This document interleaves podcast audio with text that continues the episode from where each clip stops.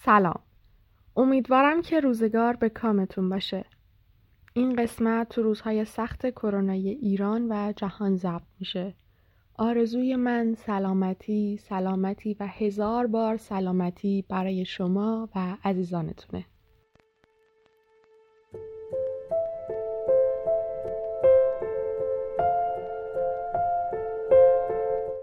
من ریحانه دشتیانه تو این قسمت از پزشکی به روایت من می‌خوام از موضوعی صحبت کنم که شاید برای شما خاطره شاید زندگی در حال زیستن و یا صرفا شنیده ای از قصه زندگی دیگران باشه.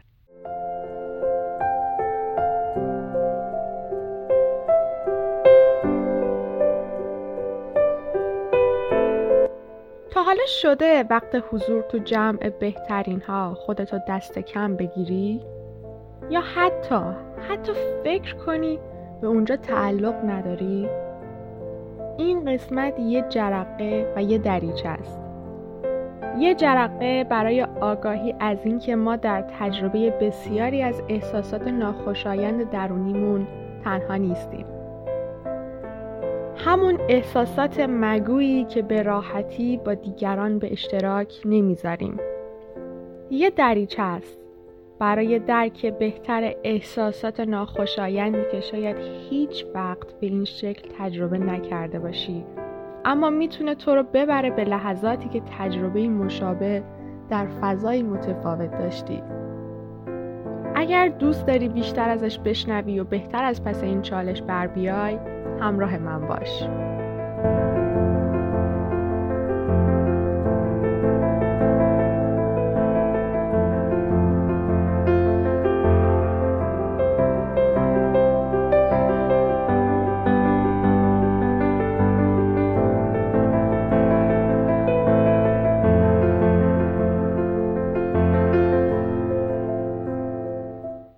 چهار سال از حضورش تو دانشکده پزشکی میگذره.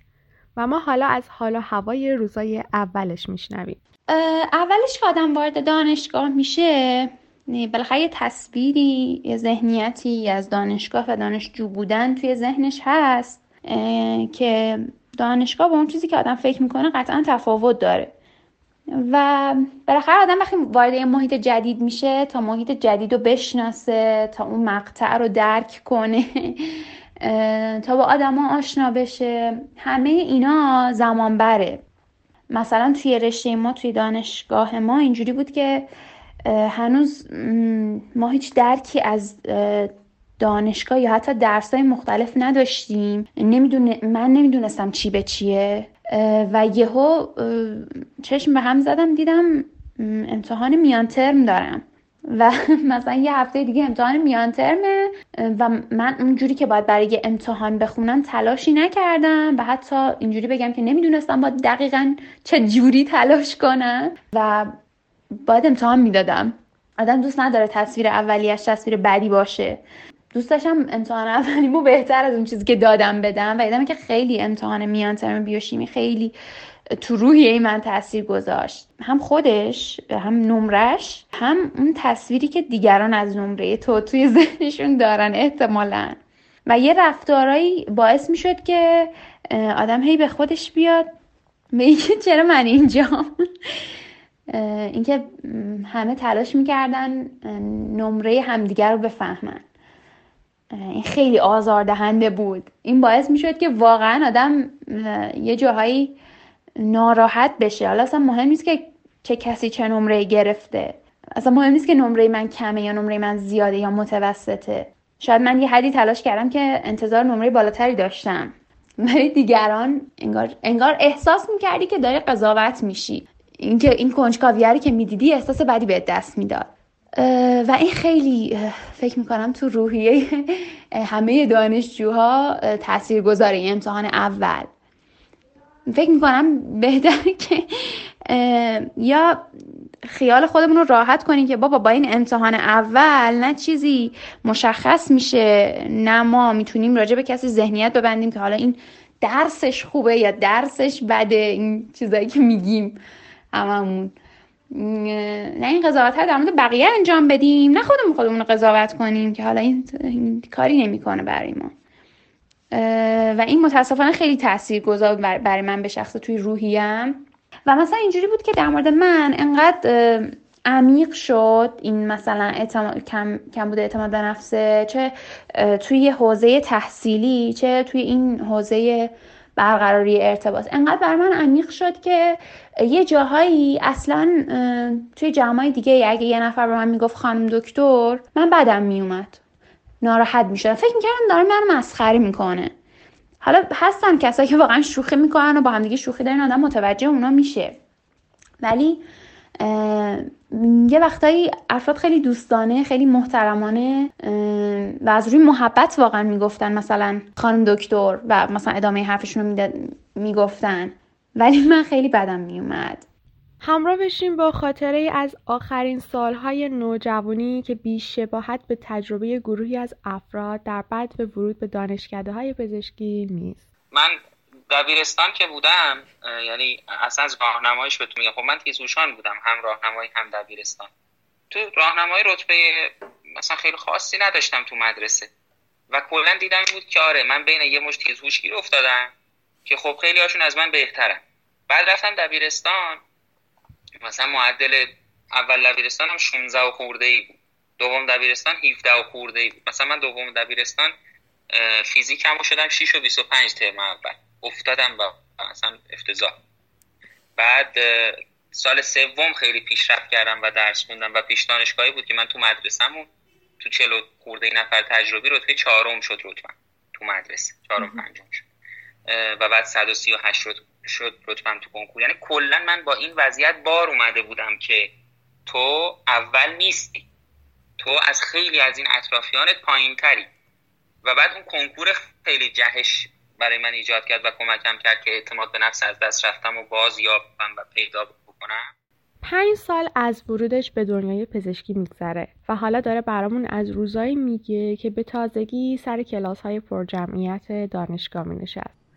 ترم یک که اومدم دانشگاه وقتی که هم کلاسیامو با رتبه های عالی دیدم با اینکه رتبه خودم هم خوب بود اما اعتماد به نفسم به شدت افت کرد در حدی که توی کلاس ها هیچ مشارکتی نداشتم. وقتی که استاد سوالی رو می‌پرسید حتی اگه جواب سوال مطمئن بودم که درسته شهامت این رو نداشتم که بیستم توی جمع و جواب سوال رو بدم. در صورتی که همون لحظه یکی دیگه از همکلاسیام هرچند که جوابش ناقص بود با اعتماد به نفس کامل می و جواب می‌داد. و من همیشه توی دلم قبطه میخوردم که چرا من این اعتماد به نفس رو ندارم.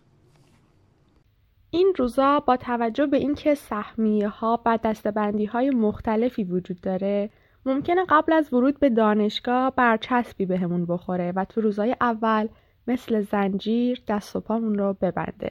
ما به خاطر کوتاهی و موزلی به نام تلفن همراه و فلان و بهمان اینا با اینکه تو مدرسه از همه بچه ها بالاتر بودیم ولی نخوندیم. حالا بهانه بود که ظرفیت مازاد قبول شدیم. بعد روزی که اومدیم دانشگاه فکر می‌کردیم که چقدر از همه بچه ها که وای مثلا همه بچه ها رشته های تاپ مثلا دانش چی رتبه های تاپ و فلان و بهمان هستن ما چقدر بین اینا از ذریب هوشی پایینی برخورداریم.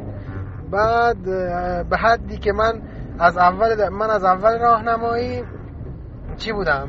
نماینده از اول راهنمای در تمام مقاطع نماینده کلاسمون بودم و عشق این کار بودم. دانشگاه هم دوست داشتم که نماینده بشم خیلی علاقه داشتم.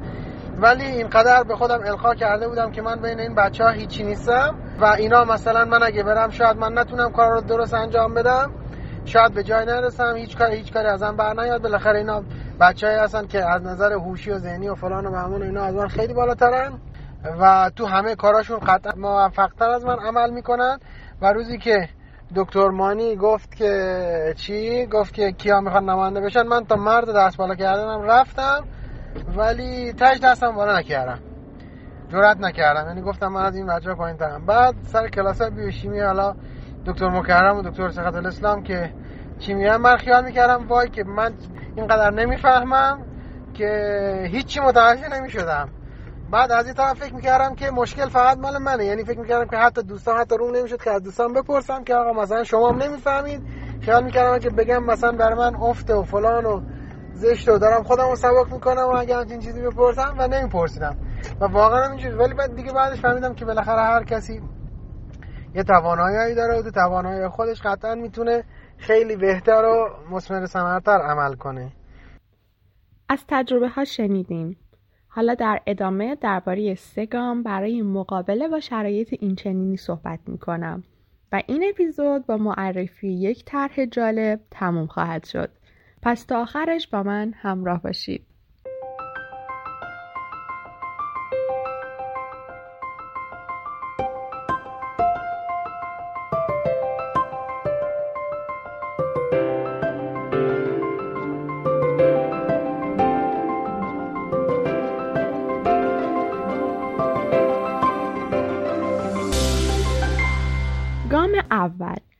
می‌خوام بدونی این کاملا عادیه که خودتو با بقیه مقایسه کنی اما بیا یکم بیشتر درباره این مقایسه بدونی آقای لئون فستینگر حدود 65 سال پیش نظریه مقایسه اجتماعی یا Social Comparison Theory رو مطرح کرد.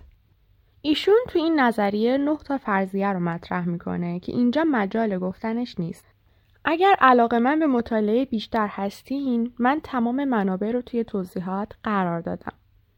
خلاصه ای از فرضیه هاشون اینه که باور دارن که در درون ما انسان ها میل و محرکی وجود داره که ما رو به ارزیابی افکار و مهارت هامون ترغیب می‌کنه. و میگن که مقایسه اجتماعی باعث میشه افراد ارزیابی دقیق تری از باورها و توانایی هاشون داشته باشن.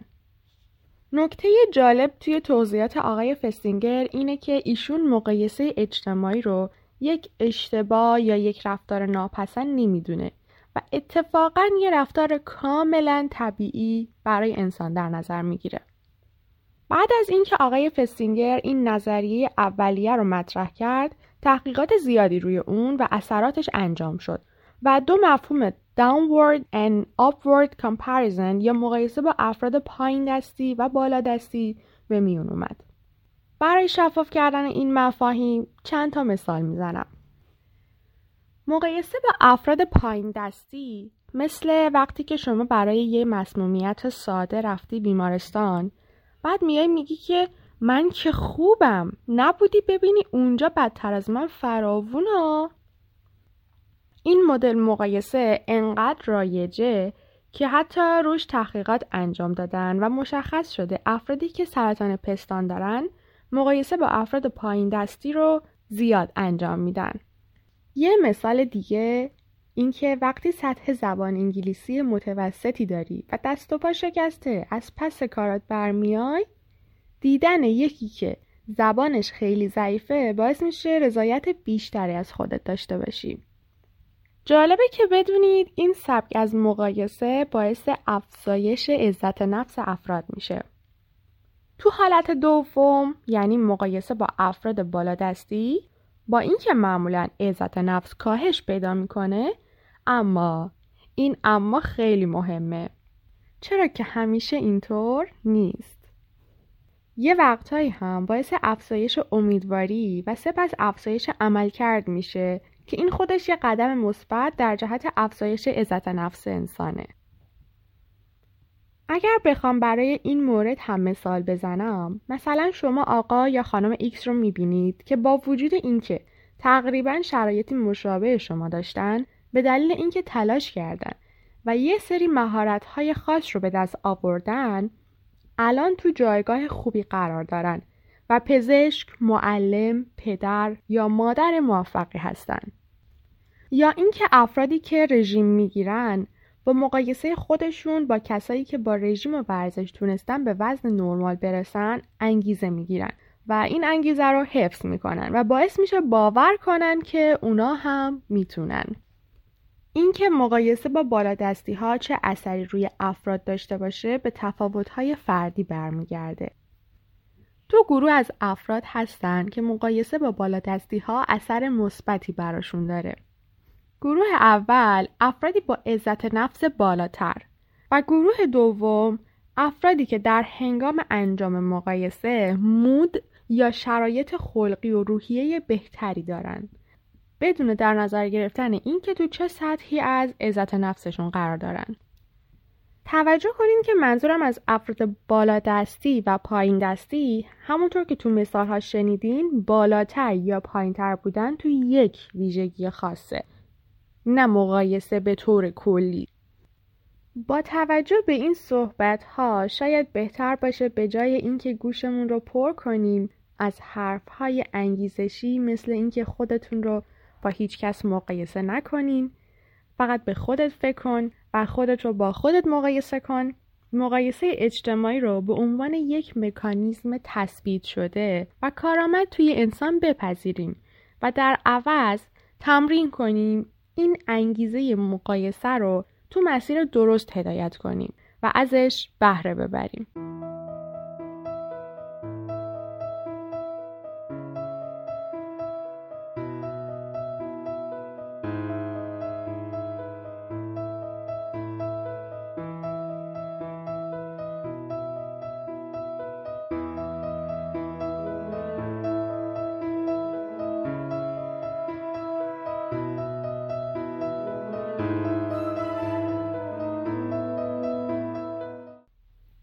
گام دوم. اگر می‌خوای برای رسیدن به خواسته هات میان بزنی برو سراغ پیدا کردن استعدادهات. استعداد با شغل پیشرفت تحصیلی و مهارت فرق داره. کسی که بعد از چند سال تلاش خوب نقاشی می‌کشه لزوما با استعداد نیست. اون مهارت نقاشی کشیدن رو به دست آورده. اگر شغل شما پزشکیه به این معنی نیست که شما استعداد پزشکی رو دارید. یا اینکه بگی من تو زیست شناسی استعداد دارم اصلا جمله درستی نیست. اگر بخوام یه تعریف برای استعداد بگم ما زمانی میگیم یک نفر استعداد موسیقی داره که مهارت نوازندگی رو یک با انرژی و دو صرف زمان کمتری یاد بگیره. این جمله های انگیزشی هست که میگه شما به هر چی می‌خوای می‌رسی فقط کافیه تلاش کنی. یا همون hard work and discipline. نمی‌خوام بگم اشتباه میگه. اما باید هوشمندانه تلاش کرد. و این تلاش هوشمندانه در چه مسیری فراهم میشه؟ در مسیری که شما توش استعداد دارید.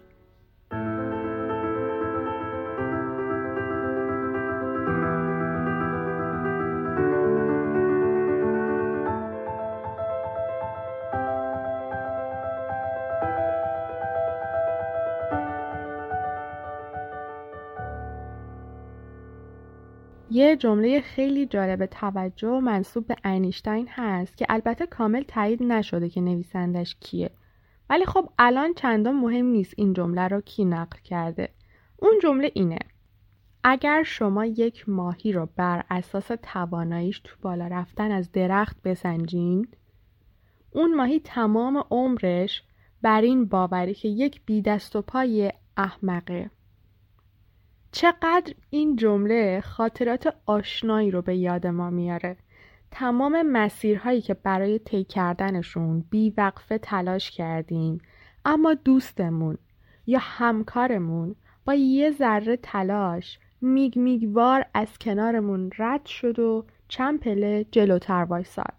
و اون لحظه چقدر احساس ناتوانی به ما القا شده.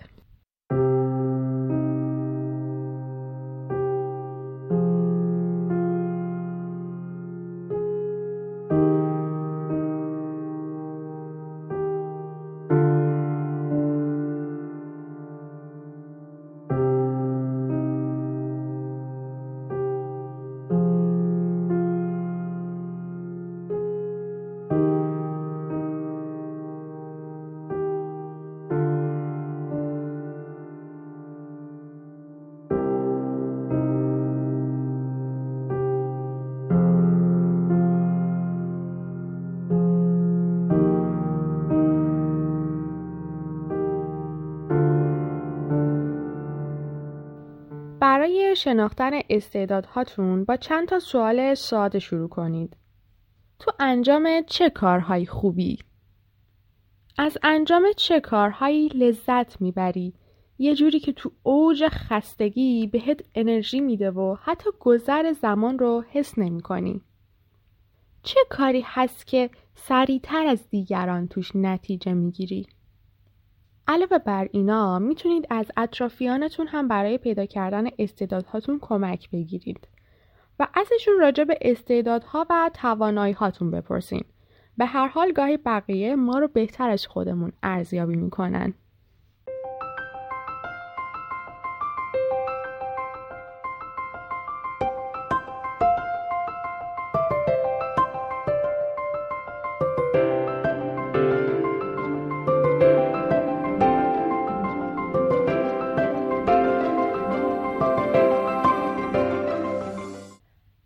اگر دوست دارید جدیتر برید سراغ پیدا کردن استعدادهاتون سه منبع رو معرفی می‌کنم که به صورت مکمل می‌تونید ازشون استفاده کنید.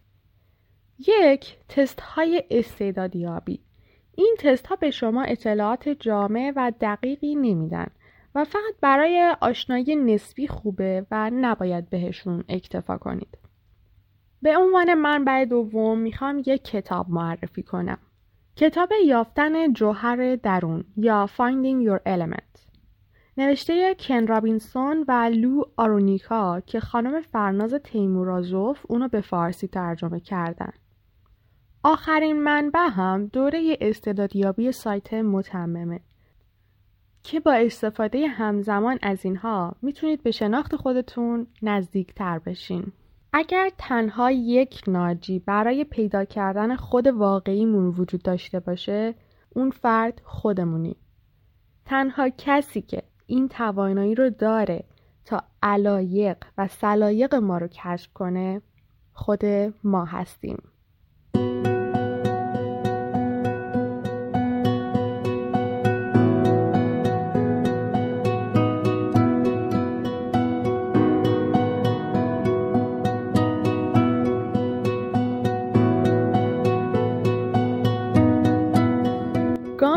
سوم یه قدرت جادوییه.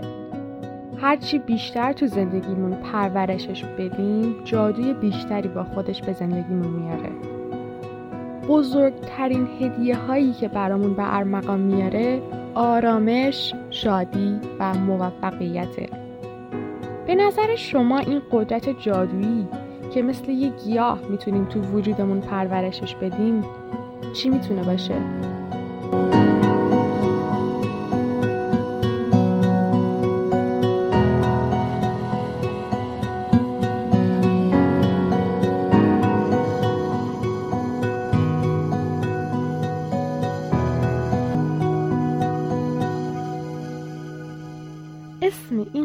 قدرت جادویی عزت نفسه. دو واژه عزت نفس یا self-esteem و اعتماد به نفس یا self-confidence بسیار شبیه همدیگن اما با هم تفاوت دارن. هرچند که هنوز تعریف دقیقی ازشون ارائه نشده که به راحتی بشه اونا رو از هم تفکیک کرد اما یه سری تعریف وجود داره. اعتماد به نفس یعنی اعتماد شما به توانایی هاتون در مقابله با چالش ها، تعامل با دنیا و حل مشکلات. در واقع اعتماد به نفس مربوط به یک حوزه خاصه. مثلا آقای ایکس تو رانندگی اعتماد به نفس بالایی داره.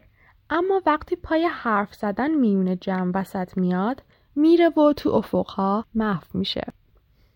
پس موقع استفاده از این لفظ اعتماد به نفس درستتر اینه که حوزه مورد نظرتون رو هم بعدش اشاره کنین. اما عزت نفس چیه؟ عزت نفس حس ارزشمندی درونی شماست. یعنی نسبت به توانایی هاتون چه دیدگاهی دارید و تا چه اندازه خودتون رو ارزشمند می‌دونید. در یک کلام عزت نفس برچسبیه که روی کل وجود خودمون می‌زنیم.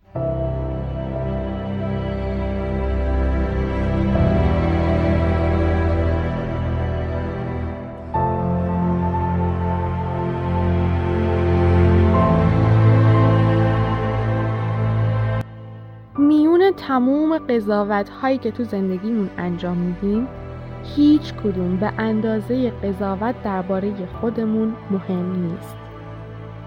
این قضاوت روی تک تک لحظه های زندگیمون و تمام جنبه های وجودیمون اثر داره واکنش ما به وقایع انتخاب ارزش هامون تعیین اهدافمون همه و همه به این بستگی داره که ما فکر می‌کنیم که کی هستیم اگر ما خودمون رو دوست نداشته باشیم و توانایی هامون رو نپذیریم و اونا رو باور نکنیم این کره خاکی و دنیا جای ترسناکی برای زندگی کردن خواهد بود.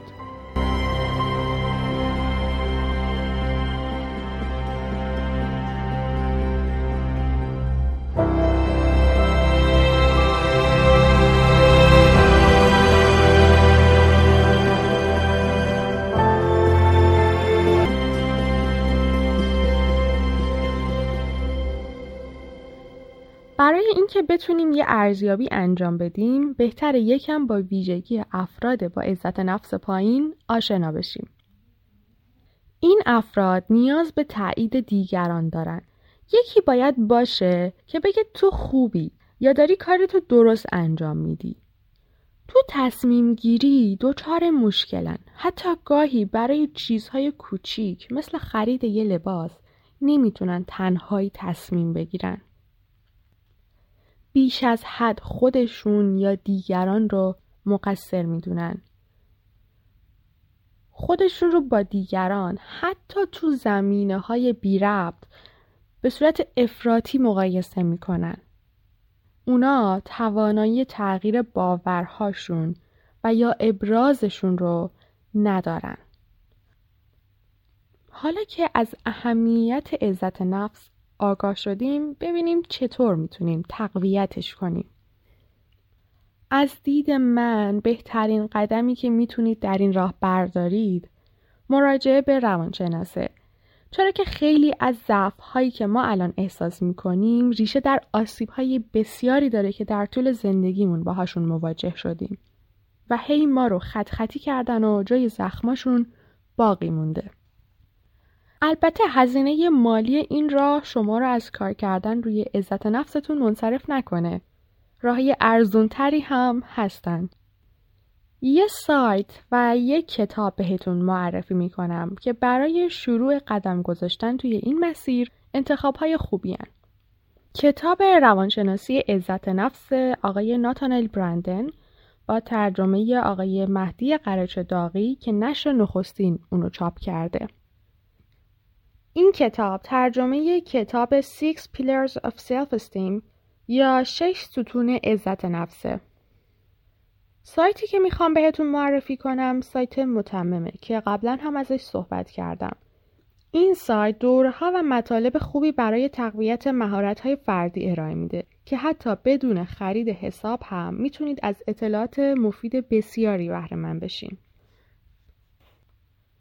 شاید براتون سوال بشه که اگه ما عزت نفسمون رو افزایش دادیم یعنی دیگه در برابر تمام آسیب ها و چالش ها مسونیم؟ خیر عزت نفس قوی مثل یه سیستم ایمنی سالم میمونه که شانس بیمار شدن شما رو صفر نمی‌کنه بلکه اونو کاهش میده و حتی اگر بیمار بشید احتمال درمان و به دست آوردن مجدد سلامتیتون خیلی بیشتره. عزت نفسم دقیقا به همین صورت شما رو قوی می‌کنه اما ضد ضربه نه. وقتی که به تازگی با مفهوم عزت نفس آشنا شده بودم یه تفکر خوشحال طور داشتم فکر می‌کردم خب دیگه میرم رو عزت نفسم کار می‌کنم و به سطح مطلوبی میرسونمش و بعدم دیگه خدافز تمام. اما جالبه که خود آقای ناتانل برندن هم این مسئله رو توی وبسایتشون مطرح کردن. ایشون عزت نفس رو به نفس کشیدن تشبیه کردن. آیا اگر در همین لحظه دست از نفس کشیدن بکشیم اون اکسیژن هایی که دیروز تنفس کردیم امروز ما رو زنده نگه میداره؟ همونطور که نیاز هست برای حفظ سلامتیمون، شغلمون و روابطمون به طور مداوم تلاش کنیم باید شیشه عزت نفسمون هم مدام دستمال بکشیم و برای تقویت و حفظش تلاش کنیم.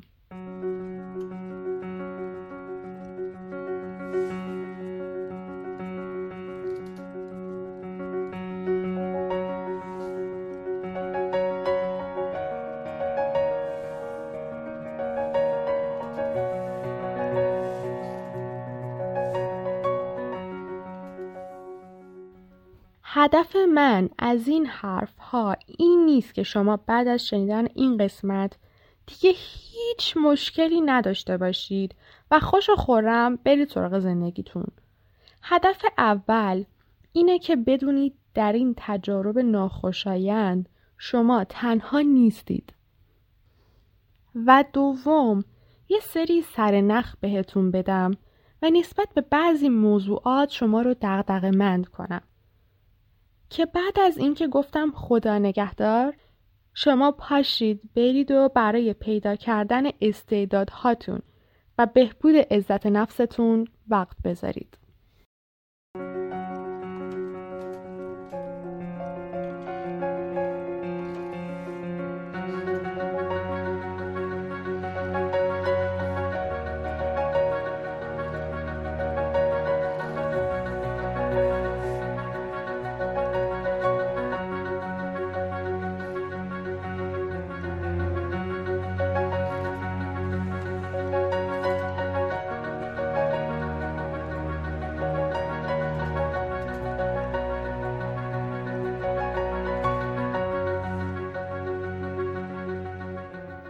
حالا بریم سراغ همون طرح جالبی که اول این قسمت راجبش صحبت کردم.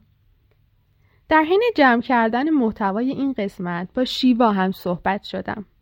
شیوا جان قزنفری برای یک سال دبیر کمیته منتورینگ علوم پزشکی شیراز بوده و با نودانشجویان زیادی ارتباط داشته. با توجه به اینکه منتورشیپ از بحث این قسمت خیلی دور نیست و گویا خیلی از دانشگاه ها از این نعمت بی بهرند ازش خواستم برامون درباره این کمیته و اینکه اصلا منتور چیه توضیح بده. شاید فرد دغدغه‌مندی میون شما باشه و آشنایی با این موضوع باعث بشه عده بیشتری از مزایای حضور یک منتور در کنارشون بهرهمند بشن. خب اگه بخوام بگم منتورینگ چیه اول خود کلمه منتور یا منتورشیپ رو اگر به انگلیسی هم سرچ بکنید متوجه میشید که منتور در واقع به عنوان یک راهنما یا یک کسیه که در واقع می‌خواد دست اون پایین تری از خودش رو بگیره و کمکش کنه تا مسیرش رو با خطرات کمتری با در واقع مشکلات کمتری پشت سر بگذاره تا به موفقیت نزدیک بشه. خب مجموعه منتورینگ دانشگاه علوم پزشکی شیراز هم در واقع از همین جریان نشأت گرفته که حالا این منتورشیپ توی کشور خارجی هم هست. حالا چه توی دانشگاهاشون حتی بعضا توی توی یه سری مثلا کارخونه های بزرگ ممکنه مدیراشون منتورهایی داشته باشن که بهشون کمک بکنه که چه جور تصمیماتی بگیرن برای وضعیت مثلا اقتصادی کارخونهشون و غیره خب مجموعه mentoring دانشگاه شیراز هم که تقریبا البته با الگو برداری از مجموعه mentoring دانشگاه تهران بنا شده حدودا الان سال چهارم فکر می‌کنم هست سال چهارمش هست. همین هست تشکیل شد از یک سری حالا سال دوم سال سوم بچه هایی که از ترم سه به بعد هستن که دوست دارن تجربیاتشون رو در اختیار بچه های ترم یک و دویی بذارن.